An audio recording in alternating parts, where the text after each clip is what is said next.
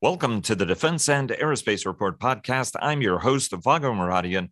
Our podcast is brought to you by Bell. Since 1935, Bell has been redefining flight. Learn more about its pioneering spirit at bellflight.com.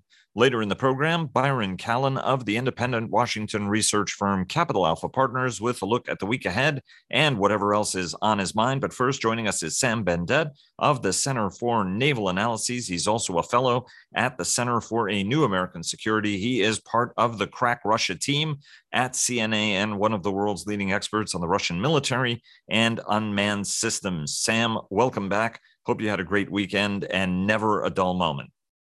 Great to be back, Vago. And before we get started, today's program is brought to you by HII. HII is one of the largest artificial intelligence and machine learning federal contractors to the U.S. government. HII delivering hard stuff done right. Sam, it's been a week since Ukraine's suspected attack on UAV attack on Moscow. What's the impact been in the week since, right? At first, the Russians minimized it, said it was only 8 vehicles. They were shot down, but debris from 3 of them hit vehicles.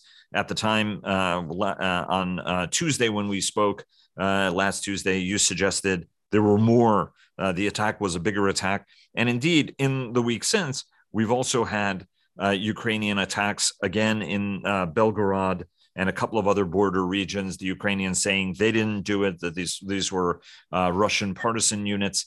Walk us through what this last week has been and what the reaction in the week since has been on that attack on Moscow. Well, it's interesting that we don't have any follow-up details. You indicated that the reaction was muted, and it has remained muted. There hasn't been a lot of public discussion about this. The government is trying to downplay this as much as possible. And even the conversation in numerous Russian Telegram channels, which are always very vocal, is sort of moving away from that attack to the discussion about countermeasures and the discussion about other events that happened in the week. So again, it's not clear exactly who launched it. It's not clear exactly how many UAVs were involved. And the Russian government is trying not to fan the flames of panic and concern by not drawing undue attention to it. It's interesting that there's a lot of commentary, and we mentioned this last week, that some of these drones actually were flown over and penetrated Russia's elite neighborhoods, where the most powerful people in Russia live and are supposed to, at least theoretically, remain safe from harm. The fact that they also witnessed Ukrainian drones and videotaped them indicates that really nowhere in the Russian-European part of the country is going to be safe, especially when it comes to big cities, especially when it comes to kind of juicy targets like military bases, energy infrastructure facilities. They were, there were other drone strikes across Russia as well, and other Ukrainian drones sighted in the Russian territory. It is likely that the Russian government is trying to come up with a policy and an adequate response, but it is also likely that the Russian government is actually shocked that this has happened, that the air defenses didn't work as planned, that electronic warfare didn't quite do the job, and that these drones were able to penetrate essentially the capital city. That's not to say that the government will not come up with a response later on and will not draft its own narrative. But right now, there's a lot of sort of silence coming from Kremlin, and that in itself is rather telling. And what do you make of the shelling? Right, Russians are blaming Ukraine. Ukraine is saying these are Russian partisan groups that did the shelling in the Belgorod and other sort of border areas. Do they change the dynamic in any way? Because it seems like increasingly the Ukrainians are putting pressure on a lot of these Russian communities, enclaves, Moscow, whether or not it was Ukrainians that were involved over the Kremlin, right? You have to be devoting more bandwidth to defense now, don't you? Right. And so there's a lot of conflicting information about what is happening in Belgorod. Some news channels and some social media channels are reporting that these partisans and these guerrilla fighters have captured more villages, that the governor of Belgorod is willing to negotiate with them, that the military is nowhere to be found, that the military is evacuating. A lot of Russian Telegram channels are posting explanations, noting that such Belgorod attack videos and narratives are actually fake, that not much is happening. And so there's a lot of confusion, I think, when it comes to this specific attack. And maybe that's a goal in and of itself, to confuse the Russian public, to confuse the government and others, maybe serve as a distraction of sorts to Ukraine's other military actions. Perhaps it's some kind of feint meant to draw Russian interior forces as well as military away from other key battle areas for a subsequent Ukrainian strike. I don't have a lot of information. I'm trying to follow it on social media as well. Right. And there's just a lot of competing information right now. But what is happening, something is happening there. Exactly what is happening is unclear. And I should point out, right, that there was even some speculation that these were Russian artillery shells that ended up in the wrong place, right? So it's kind of hard to tell what's going on ultimately at this point. I mean, had you heard that report as well? I've seen evidence of, on social media of different explanations for what is happening. One explanation obviously points, the Russian explanation points to Ukrainians. Some explanations point to the Russians. Other explanations point to some kind of foreign involvement. There are maps out there of captured villages and the area under the control of this Belgorod army expanding. But again, it's not exactly clear what's happening because there's a lot of competing narrative right now, right, about the actual facts. It's very difficult for me, at least, to make any definitive conclusions. Let me take you. You know, you mentioned. I want to get to the air and missile defense question in a moment, because obviously Vladimir Zelensky is calling for more air and missile defenses, as we discussed also on yesterday's show. Our mutual pugnacious person of interest, Yevgeny Prigozhin, the CEO of the Wagner mercenary and penal group, is now saying and accusing Russian forces of mining the path of his troops. To put this charitably, whiskey, tango, foxtrot, Sam. Well, again, he has been very vocal. He's been very public in his criticism of the MOD. He clearly has his own patronage networks, and clearly they're still favored with the Kremlin. Otherwise, he would not be talking the way he talked for so long. It is unclear what specific purpose he serves, because even if the MOD doesn't like the Wagner group, these are still fellow Russians who serve in the Wagner group, fellow Russian men. So why would the MOD line the path with mines and explosives that would kill these people? So again, some of what he says must be taken not with a pinch of salt, but probably with an entire teaspoon. There's a lot that just the teaspoon. You're not even going to give him the bag of salt. Okay. Yeah. Well, I'm saying, teaspoon of salt is quite enough. But the point is, he has influence and he is useful. To what extent he will continue to be useful remains to be seen.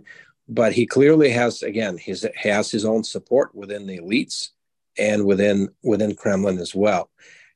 His military force, his private military formations are also active outside of Russia as well. And I think as long as he continues to be useful in one form or shape or another, he will continue to be vocal, and he will think that he can say whatever he wants against the MOD. The fact that the Russian president isn't coming to the public defense of the MOD against Prigozhin's statements is also telling. And there's a lot of analysis that the Russian president would rather have these forces fight it out, thus weakening themselves in the process, as long as they don't turn on the Kremlin proper. And so, again, Prigozhin will continue to talk. He will continue to critique MOD until and unless MOD does something drastic. You have to just admire the Stalinist dimensions of that to fully fathom, right? You want the mercenary group fighting the defense minister. They wear each other out. And in the middle of this, you're supposed to be prosecuting a war that has gone very badly. Right. The Ukrainian president is calling on allies and partners to provide more Patriot capabilities, says he wants 50 of them. It's a little bit unclear if those are launchers or batteries, as we heard on yesterday's program. There aren't even 50 batteries in the world to help better defend Ukraine against hypersonic weapons as Kyiv prepares its invasion. He says he wants air superiority. He's going to be getting F-16s to try to help do that. Would that be a game-changing capability if he got that amount of air and missile defenses? I mean, I guess the point is you use a Patriot battery and it covers a large amount of area. That's a lot of Patriot batteries. I mean, that almost puts a dome over all of Ukraine, right? I mean, does he need this capability if he's going to launch his invasion? And does not having this capability delay the invasion? Because Ukraine actually has a multiplicity of air and missile defense systems that are actually knitted into a pretty effective defense. Well, I think his request is a reflection of the Russian attacks against Ukraine intensifying, of more missiles and more drones flying against Ukraine almost on a daily basis. And so there is a need to have more advanced weapons to protect the country against these strikes. The request for many systems is indicative of the dilemma that we discussed before and other analysts have also mentioned, and that is making a choice in providing coverage, whether these batteries are going to protect cities that have been under relentless attack from Russian missiles and drones, or they're going to protect military sites, military bases, and military types of installations. And of course, these Russian strikes are forcing this dilemma on the Ukrainians every day. Where do they dedicate the resources for better protection against such menace? And that's why he's requesting a large number of these systems. It's not clear to me if that request is going to be fulfilled. Again, you just said that there aren't enough of these systems out there, but certainly his request is indicative of a growing and more sophisticated Russian threat. Let me take you to the latest in the UAV war. Russia is now starting to flight test a more sophisticated version of the Orion. Remind the audience what the Orion is and what the new system is and what's the difference between the two. Right. So Orion is one of Russia's two medium altitude, long endurance combat and ISR drones. It was developed before the Ukraine invasion. It is supposed to be one of Russia's homegrown domestic technical solutions and a go-to UAV for combat and ISR missions to the depth of up to 250 kilometers.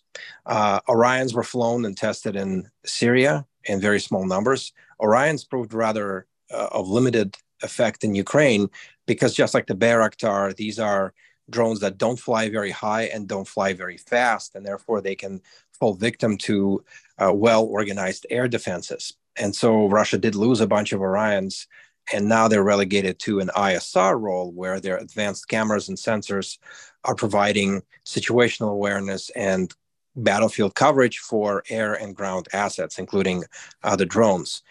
Orion's developer, the Kronstadt Enterprise, has been working on upgrades to Orion called Sirius, a twin-engine combat UAV that is supposed to fly further and higher and carry more munitions and missiles than the Orion. And so Sirius was flown tested recently. There are videos of that test flight out on social media.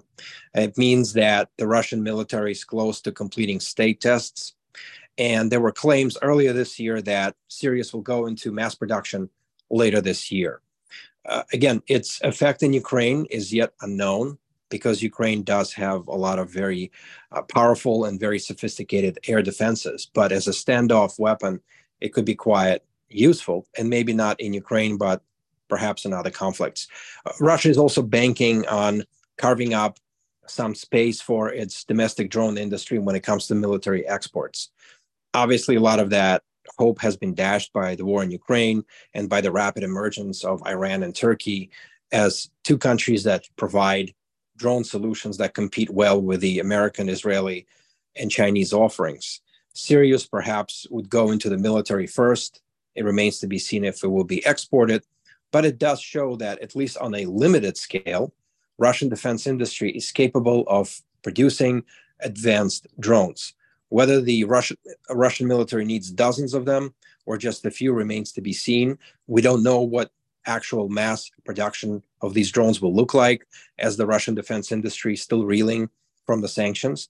But again, a test flight is an indication that this project is nearing the end, and perhaps it will be seen over the skies of Ukraine at some point. Sam, thanks very much for joining us. It's always a pleasure, and already looking forward to having you back on again next week. Thanks so much. Thanks so much, Vago. And a word from our sponsors. Bell sponsors our daily podcast. Leonardo DRS and HII sponsor our global coverage. General Atomics Aeronautical Systems sponsors our strategy coverage. Ultra Intelligence and Communications sponsors our command and control coverage. And GE Aerospace sponsors our air and naval coverage. And joining us now, as he does every week, is my good friend Byron Callan of the independent Washington research firm Capital Alpha Partners to help us take a look at the week ahead and discuss whatever else is on his mind. Byron, thanks so very much for joining us. Always a pleasure, Vago. Indeed, a pleasure is all mine. Hope you guys had a terrific weekend. We did. Fantastic. All right, now to the main event. Last week, there was the Sanford Bernstein Conference, always a high note, a lot of chief executives in residence, or I should say in attendance. And you were quibbling with a message that a lot of them were delivering that you know, everybody dodged a bullet with this budget because there is a 3% defense budget plus up, and you're taking exception to that. Walk us through the math and how big the plus up is, or even if it's a plus up, because as we discussed on Friday's show, it may actually be a decrement. Well, yes, a couple of thoughts, Vago. Yeah, the Bernstein Strategic Decisions Conference, they attract CEOs from all different sectors of the U.S. industrial base, including, the CEOs of some of the largest defense contractors. And, I think most of the CEOs referred to this 3% growth in FY24 that the debt ceiling deal confirmed. But I really do take exception with that number, because what it ignores is the Ukraine supplementals in FY23. And if you just look at what DOD shows in the budget request, this is discretionary and mandatory funding, but, FY22, you had $796 billion. That was up 11%. That included a Ukraine supplemental. Then FY23 is 863, so that's up 8%. That includes Ukraine supplemental. We don't know what FY24 is going to be, but that number right now is $863.4 billion. So it really, the growth rate is going to depend on the Ukraine supplemental. If you do the simple math, you get 3% with, I don't know, $24, $25 billion supplemental, which is entirely conceivable. It could be more, it could be less. I think it really is going to depend entirely on how Ukraine performs in the long-awaited offensive, I guess this June, maybe even July. But, I really do contrast this to the wars in Iraq and Afghanistan, where you had a base budget and an OCO budget, overseas contingency operation. A lot of that overseas contingency operation funding really went for force protection. So MRAP vehicles, MOLLE vests, armor plate. It really didn't impact the large contractors the way these Ukraine supplementals are, where it's really more armor and precision-guided weapons. And to kind of just ignore that and say, well, we're up 3%, those numbers are not going to track what these companies actually show from a growth standpoint. So I don't know. I just think people ought to be talking about a single number here and not kind of splitting hairs with a base number and ignoring the Ukraine supplemental, because it's very real money for these contractors. But as we discussed on Friday's show, the issue is that this is actually, we were treating the supplemental like it wasn't adding to the debt, whereas this spending, we are adding to the debt. And that is why I believe it's seen as a problem, right? Well, that we may want to do the Ukrainian part of it, but that we might not want to use this as a catch-all, even if that's what Chairman Reed and Ranking Member Wicker and everybody else, Chairman Rogers want to do. Yeah, and Michael, you know, on your Friday show also pointed out, and I would wholeheartedly agree with this, you know, you still have to get through, you have to get an appropriations bill before you really start talking about 3% growth, even for the base budget in FY24, because there is a penalty for continuing resolutions. And if the House and Senate can't find common ground on what's going to happen with the non-defense part of the budget, defense is once again going to get caught up on that. So there are a lot of moving parts here to just say, oh, the budget's going to grow 3%. Well, no, it, you know, you've got to include, you have to include these Ukraine supplementals. And there's still a question mark about what actually happens with the overall budget, you know, putting aside the Ukraine supplemental question. What are some other things that folks you think should be bearing in mind as we, you know, because the street was looking at this, as we heard from Ron yesterday, right? The street was looking at this and saying, wow, we thought this might be worse. This is not bad, right? So, you know, everything is about expectations. If your expectation is the ceiling's going to collapse, you know, the ceiling doesn't collapse, but you lose your garage. You go, well, the ceiling didn't collapse, right? But I think there was, you know, the stocks had a bit of a rally. You know, they've done a little bit better since the deal had been announced and, you know, made it through the House and Senate. But again, we're really not there yet. And, you know, the thing I wrote about on Sunday night, it was really kind of keying off something that Lauren Thompson wrote, that he said, well, you know, the sector really dodged a bullet with the debt ceiling deal. And I said, well, that's true, but, you know, they could also have an artillery shell land on their head if they're not careful. And it really kind of gets back to this, you know, if defense is getting big plus ups, while non-defense discretionary spending is being cut in real or absolute terms, pick your number, that's kind of misaligned with what a lot of the public opinion polls say people ought to be spending money on. So it could prompt more of these attacks on, and I don't agree with some of these, but I'm just saying there's a perceptual issue that's starting to emerge when, you know, 60 Minutes runs a piece on price gouging, when the New Republic runs a piece on why are we buying aircraft carriers. You know, you can see those kind of flanking attacks on the defense budget that, hey, you know, you're throwing all this money in at an organization that's spending it stupidly. And oh, by the way, the contractors are they're just buying their stock back. Again, I don't agree with that characterization, but that is a risk for this sector if it's seen benefiting while the rest of government spending is being cut. And you know, that's just something that I think maybe industry needs to speak more loudly about and push back on, but they definitely have to be aware of this and maybe put up a better show and explain. And the department has to do that too. The department really has to be on its toes and, you know, avoid things like the Littoral Combat Ship again, or any other program or perception that it's not using the money that's provided to it in the wisest and best manner. And just to tell everybody, you know, as Michael said on Friday, that it accounts against the debt, not against the deficit, right? And that's right. The budgetary mechanics, and Dove talked about that a little bit as well. Anyway, you know, you talked about the 60 Minutes piece, and we talked about it a little bit last week as well. You know, there have been many mutual friends of ours and serious thinkers, and I would say participants in the defense drama, have argued that it is time for us to think fundamentally differently about where it is we're going. Does this become a driver? I mean, I asked the same question, by the way, of Secretary James and Secretary Esper, former Defense Secretary Dr. Mark Esper, as well as Deborah Lee James, former Air Force Secretary. By the way, Secretary James's view was very much like what, you know, that you know, we really dodged a bullet. It's good that we got a deal. This could have been a lot worse. But from your standpoint, does this drive truly different thinking? I mean, is it we're sort of that the problem is bigger than the amount of money we have, and so we'll get creative? Or is this just going to be, as you would say?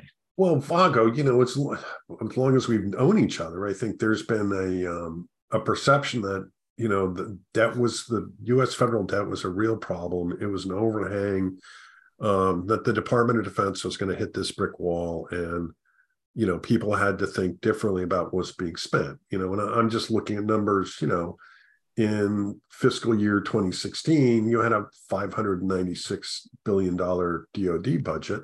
And, you know, here we are talking about $863 billion. So, you know, despite all the concern about debt now, of course, you know, we're at a debt to GDP level that is off the charts in many ways. We had a pandemic, you know, and tax cuts and a whole range of other things to thank for that. But here's where we are. And I think maybe we really are at that point where, you know, thinking about what the DOD wants to do over the next 5 to 6 years, you know, this isn't just an FY24 issue. This is really about what's going to play out over the next 5 to 10 years. And can this program as envisioned be financed and executed? And I do think that we're you know, you always, what are the foremost dangerous words? It's different this time. Right. But people, I think, really have to start asking that. And, you know, I wonder if we're not in the same sort of place where we are in the 1970s, where very significant threat environment, you know, a recession, U.S. economy, questions about its global leadership. But it was, and coming off of Vietnam War, where, you know, public attitudes were, we really don't want to get involved in this sort of stuff. But it did engender programs like the F-16, you know, kind of these concepts of high-low mix, Admiral Zumwalt sea control ships. You know, I think the only one that actually got built and deployed out of that family of ships, the concept was the Fig 7 frigate class. But the point on this is, so maybe this really is going to be an accelerant. It's going to take DOD leadership. I really don't think this is something that can or should be pushed on the DOD from think tanks, outside experts, Congress. They're going to need nudges and help in framing this. But it's really going to be the department that has to come up and look at what are the technologies that are out there, what are our current doctrines, and what are we looking at. Are there alternatives to some of the programs of record that we're pursuing that, you know, that we're thinking about that might give us a better bang for the buck, you know, relative to what we're currently thinking about developing and spending. So I think we're there.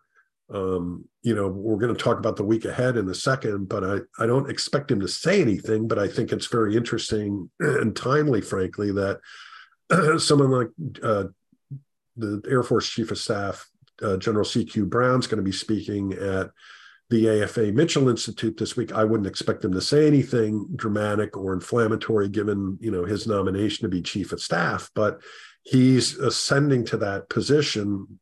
I expect he'll be, you know, confirmed at a time when I think these things are going to really become more front and center in what the DOD ought to be thinking about. Well, I mean, right. It was between him and Berger, and both of them were driving visions of change. You know, you could argue that in some cases, the sort of change that Berger drove was more significant in some ways, right? Getting rid of artillery and tanks and things like that. Whereas actually, you know, what General Brown has been doing is sort of a fundamentally different transformation, sort of a bigger, full cultural revolution that he's trying to drive. You were absolutely right. Week ahead. What does the audience need to be tuning into over the course of the next week? Well, the other thing, you know, Center for a New American Security is doing I think it's a 2 or 3 day conference, but it's a series of standalone events on kind of American power and purpose, and it looked like there's some pretty good panels there. I know the NATO Secretary General and our U.S. Ambassador to NATO are on one panel. You know, I have high regard for their work, and I'll be looking for what comes out of those events. There are a couple of things, congressional hearings that aren't necessarily, you know, directly related to defense, but I think of interest. There's a House Science Committee hearing on quantum technology. Be interesting to see what we can kind of glean or learn from that. And I think another one on kind of weather data that really pertains to kind of how we had some of these space startups and how data is used. So those might be of interest. MOG, which is a public company, is doing an investor meeting in New York. And, you know, I was at one last week that TTM Technologies did.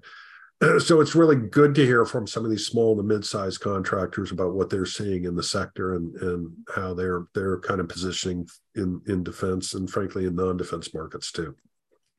Byron, always a pleasure having you on the program. Thanks so very much. And already, as I told Sam earlier in the show, looking forward to having you back on. Look forward to it as always, Vago.